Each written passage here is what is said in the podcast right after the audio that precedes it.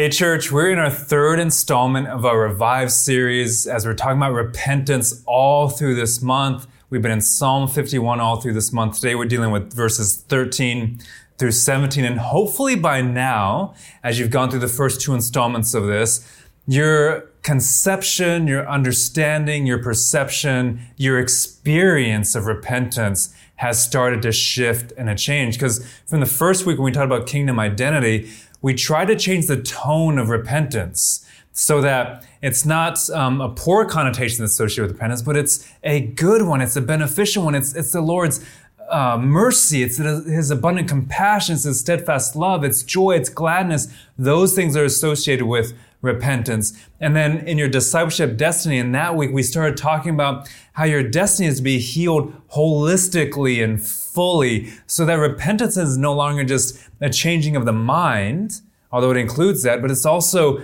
an emotional exchange. It is a spiritual exchange. It is a physical, even a physical exchange where there's healing to your bones, there's refreshment to your bones and healing to your flesh. And, and so when, now when I say the word repentance, you should say, and hopefully you said or you thought revival.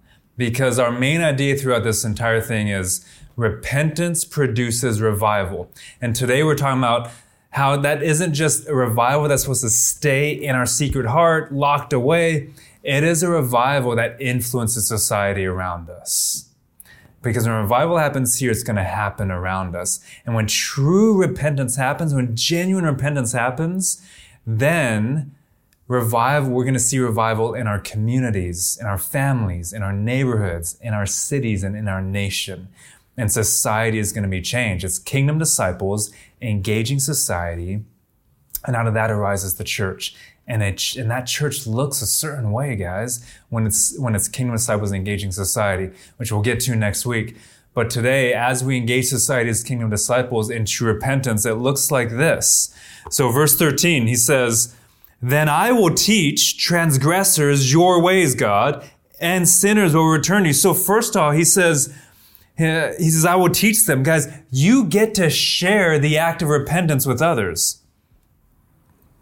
You get to share what it's done in your life. You get to share how it's being lived out. And you may be thinking, well, why? Why, why would I do that? Well, again, hopefully your tone of repentance has changed. Hopefully your definition of repentance has been shifting and has been changing. If you're still thinking about why would I share this with others, you're thinking probably too much about yourself and not enough about God because in repentance, you're sharing God's goodness. You're sharing His steadfast love. You're sharing His abundant mercy. You're sharing His joy. You're sharing His gladness. You're sharing all those things. And so why wouldn't you share that? If you're experiencing that and that revival is in your heart, that's just going to overflow out of you. And look at the result. It's, he says here, the result is sinners People who are far from God, people who are separated from God, people who have that chasm of sin still between them and between God, who haven't accepted Christ's blood as the covering of their sin, who don't believe in Jesus to give them the abundant life, they're still separated from God. He says, those people, they'll return. They'll return to Him. They'll return to God. That's the result. That they will return to God. It's, it's, Luke 22, Jesus says this to Peter when, when he's foretelling Peter's denial of him. He says, Hey, you're going to deny me. But when you've turned again, when you've repented, when you've experienced true repentance, strengthen your brothers. It's not just for you. It's for all those around you. It's for those you share life with. It's for those you're in a relationship with. It's for your R3. It's for your neighbors. It's for your coworkers. It's for our city as we work in this city as we engage in society. And they'll return to you. Verse 14, he says, Deliver me from blood guiltiness, O God, O God of my salvation. God has delivered you from guiltiness. He's delivered you from sin. He's delivered you from oppression. He's actually set you free. Jesus, like we talked about back in our Christmas series, he came to set the captives free. He came to set you free from oppression, and he's given you uh, he's given you salvation. And so that's why he says here, deliver me from this blood guiltiness, O God. And, and oh God, you're the God of my salvation. So he's, he's saying you've taken away the guiltiness, you've taken away the shame, and you've replaced it with your salvation, with your freedom. And then he says, and my tongue will sing aloud of your righteousness. O Lord, open my lips, my mouth will declare your praise. There's a lot of future tense verbs in here because the, the act of repentance in the timeline of this psalm has happened and, and God has turned David's heart. He's turned David's mind. He's, he's exchanged his emotions. David has ex- experienced even physical healing. And so he says, I will give you this praise. My, my, I'm going to open my lips. I will sing aloud of, of your righteousness. and, uh, and why? I guess why is the question. Why, why would David do this? Well, because he's realized the fullness of repentance, like we talked about last time. This fullness of repentance is causing him to sing aloud, is causing him to declare God's righteousness, is causing him to open his mouth and say it out loud to declare the praise of God. It's a public pronouncement. That's how we influence society. Like it's, it's, it's speaking the word of truth. It's sharing it with others. I didn't say this last week because I was going to talk about it this week, but back in verse 8, he, when he says, let me hear joy and gladness, the connotation there is a public hearing. It's when you share joy and when you share gladness, when he says in verse 8, everybody should know about it because you're attributing it to the to, to God, right? And and so when he talks about this here, this is also in that same context. There's a public pronouncement of hearing the righteousness of God, of singing aloud of that, of, of hearing the praise of God, of opening our lips and declaring it through our mouth. And remember, it's God's kindness back in, or in, in Romans 2 4, it's God's kindness that leads to repentance. So when you go publicly proclaim it, it's an act of kindness. You're actually multiplying the kindness of God and you're reviving other people with that kindness. And here's the thing, guys. I don't know if you have much of a choice in the matter. Because when you've truly experienced genuine repentance, you can't help but do this. And so if you struggle to worship and sing God's of God's righteousness and declare praises, if you struggle to share your faith and proclaim the joy and the gladness and the goodness of God and His steadfast love and His abundant compassion, His mercy, you may not actually be experiencing true repentance. You may still be lacking in the fullness of it. Go back to, to the last one to, to hear what the fullness of is. You may still have the wrong word association with it. You may still be saying, well, repentance leads to mourning. No. Your sin leads to, your sin has led to that. Repentance leads to guilt. No, no. Your sin did that. Repentance leads to joy and gladness. You're experiencing who God is. And so if you truly experience that, you can't help but share it. And that's, that's how David has, has phrased this. And, and so if you're not experiencing true repentance, then what are you experiencing? Well, Look at verses 16 through 17. He says, For you will not delight in sacrifice, or I will give it. You will not be pleased with a burnt offering. The sacrifices of God are a broken spirit, a broken and contrite heart, O God, you will not despise. How often have we traded religious rituals like sacrifices, or just going through the motions. How often have we traded those religious rituals or just going through the motions for actual, true, genuine repentance? And so you may not be declaring the praises of God. You may not be declaring his righteousness because you are just going through the motions. You may not be doing that because you are just doing a religious ritual. For some Christians, that looks like going to confession, saying some Hail Marys, uh, then you're good. For some Christians, it looks like beating yourself up so you feel bad enough about your sin that hopefully you won't do it again. For some Christians, it's, it's, oh, I'm going to ask God for forgiveness and try to feel bad for a few days and then, you know, eventually get over it and I'll be good and God and I will be good. No, guys, that's not the way of repentance.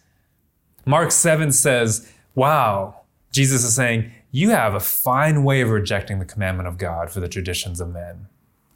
And we've done that so much in repentance where we have actually rejected the true sacrifice, which is a broken spirit and a contrite heart. And now you might be saying, oh, here, here we go. Here it comes. Here's the sackcloth. Here's the ashes. Here's the mourning. Here's the guilt that we should feel like when we repent. No, guys, just because there is brokenness and contrition in your spirit doesn't mean there isn't hope. Remember how this psalm has talked about who God is. Remember how we've redefined repentance and how we set it in, in this, this new context of joy and gladness and how it is a holistic healing. That still applies here. So your brokenness and your contrition, now it isn't sackcloth and ashes and pulling out your beard and all that stuff like that's in the Old Testament. Now, it's, it's still in this context about who God is. Now we're learning who we are. Now we can open up that secret heart and say, God, we want you uh, to be in there. We want your spirit to dwell there. We want your truth to reign there. We want your wisdom to be in there. And we want to open that up to you. Because here's the thing it would be different if we were broken and contrite and there's nothing to heal us. Like if you broke your arm and there's no way to fix it, that would be truly despairing, right? We would just say, oh, well, there's no hope then. But that's not the case with sin. It's not the case with repentance. There actually is true hope because if we have repented, if we have experienced God's true repentance in this way, God restores and He heals. He restores the joy of your salvation. He renews the steadfast spirit in you. He upholds you with a willing spirit, as, as we've read, as we've talked about in this passage. And, and that changes people around you. Because if that, if you experience that with God, it changes how you experience sin with others. So when someone sins against you, you don't see it from your flesh and from your hurt and from your pain and from your brokenness. Now you see it from the lens of Christ, from his goodness, from his purity, from his holiness, from his wholeness. Because you've experienced it, you've been healed by that. And so when you lash out at somebody that's lashed out at you, you you're you're not giving them something that's been given to you. And God is saying, "No, guys, you don't have to be down in the dumps over there. You're you're children of God. You don't belong there in the muck and in the mire of sin and of this world. You're seated in Christ Jesus at the right hand of the Father. The image of God, the very image of God is in you. Wow. That's the beauty, that's the grandeur of who you are in Christ Jesus. You are not your sin. You are not your brokenness. You are whole and made whole and healed in Christ Jesus. You are light. You were once dead. you were once darkness but now you are light in the Lord. And so walk in that light. and as you do that, you'll influence society all around you. So I want us to do an exercise because this is going to take a few minutes. So I want this exercise to be one in which we we go to the Lord together. We go to the throne of grace, of grace, of, of grace together. We and that and we can experience God's abundant compassion and His mercy and His healing and His joy and His gladness together as a church, as a body of Christ, as a people of God, as a family of God, as a household of God, we can experience that together. Because, guys, we're living on mission together as a church. Like we are, we are trying to live on mission together, where we're trying to live in a certain way together to see the kingdom ushered in in our city. And so I want us to do this exercise because it's going to breed unity in us. It's going to breed these characteristics of God in us. And so, um, this is what I want you to do. Um, and if you're new to prayer, if you're new to this, this might be a little weird to you. If you're still learning how to pray, um, hopefully this helps teach you how to pray because prayer isn't all about talking. Uh, it's a lot about listening too. Um, it's a lot. It's it's it's about meditating. It's about hearing God. It's not a monologue. It's a dialogue between you and God.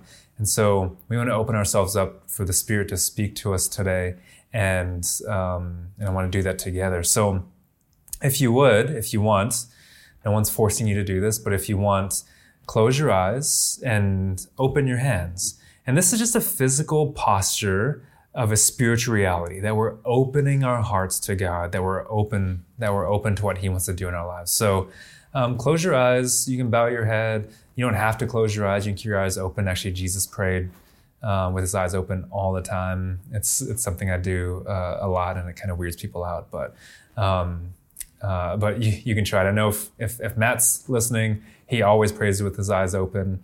Uh, uh, I know because I see him and we lock eyes sometimes. Um, but open your hands and um, as this physical physical gesture of of what you want to release to God. And so let's do that now and just be in silence for a few seconds.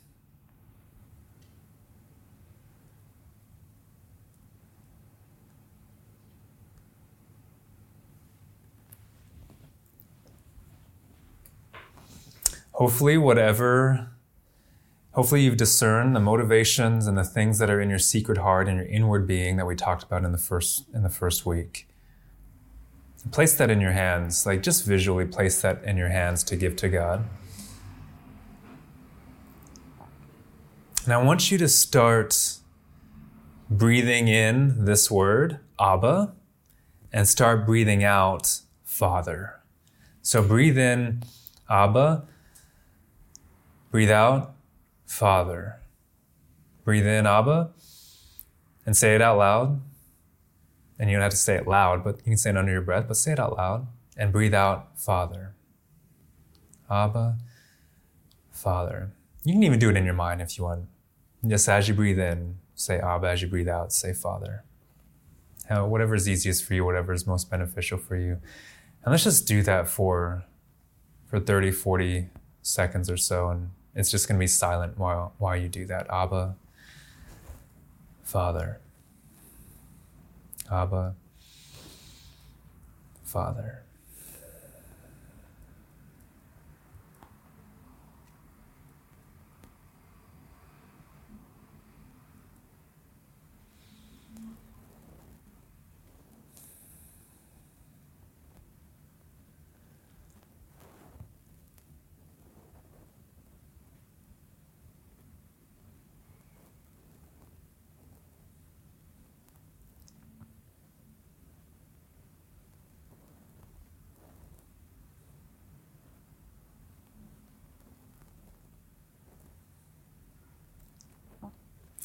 And now, as the psalmist says, I mentioned this last time in Psalm 40, Psalm 37, say to the Lord, I want to delight in your will.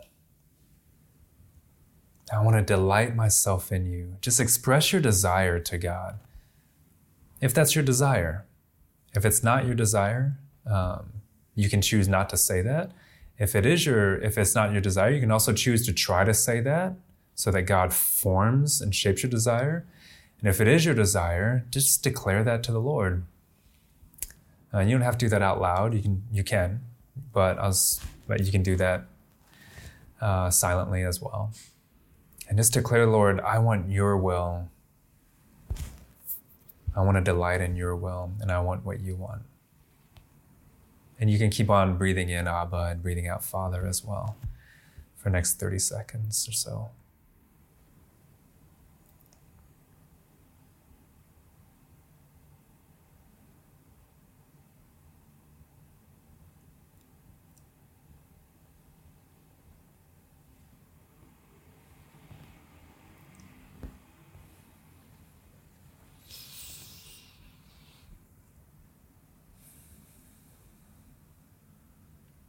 Abba, Father. Hopefully, in that time, I know it's brief, it's just to give you some tools to take into experiencing true repentance. You see here, we didn't focus on your individual sins. I didn't say, hey, let's parse out your sins and put your struggles in there we just focused on God. We focused on our daddy, our Abba Father, who is there with his steadfast love, his compassion that's abundant, his mercy, his joy, his gladness. We focused on him. And as a, a true, our, our true act of repentance is simply that. It's taking our eyes off of our sin and putting them on Jesus, putting them on God. It's allowing the Spirit to fill us. It's not focusing on the bad, but now experiencing God's goodness. It's tasting the Lord and knowing that, uh, tasting His goodness and knowing Him through that. It's Him lifting our head and lifting our eyes to Him. It's getting out of the mire and the muck of this world and, and looking up to, to God seated in heaven. And so hopefully that gives you tools to truly continuing experiencing repentance. Because repentance, guys, there's a punctiliar point where there's a one-time thing, but it's also part of our process of sanctification, becoming more like Jesus, becoming more holy, right? Of being made perfect. It's it's this continual act. And here's another just tool um, and, and truth is that you are forgiven you don't actually have to ask for God's forgiveness. If you're in Christ Jesus, He's already given it to you. And so when I pray after I've sinned, I say, God, thank you for your forgiveness. You've already given it to me when I didn't deserve it. Thank you for it. Thank you for the blood of Christ that, that covers my sin. Christ gave his life so that I wouldn't have to die because of my sin. And I can actually live to you now. I mean, there's so many amazing truths in there, but I just thank God for what He's given me. And it, and it, and instead of saying, God, please forgive me, give me forgiveness, that's, that's old repentance. That's your old understanding of it. That's a different tone of repentance. It's no, oh my gosh, God, you've already forgiven me. What? How amazing is that? That God has already forgiven you. That you've already been cleansed by the blood of Christ if you're in Christ Jesus. Joy, gladness that should breed in your heart and your soul. And then that exudes and overflows out of you to others around you. Because when a revival has started in your heart, when it's taken root in our hearts through repentance, it will inevitably multiply revival around us. That's how the Lord works. We can't help it. He just does it. And so when that happens to kingdom disciples, who are engaging society, the church arises out of that. And that church looks a certain way. And we're going to talk about that next time because we want to be that type of church. And so this week, I just want to bless you to continue uh, just being in dialogue with God and experiencing His true repentance. In Jesus' name, amen.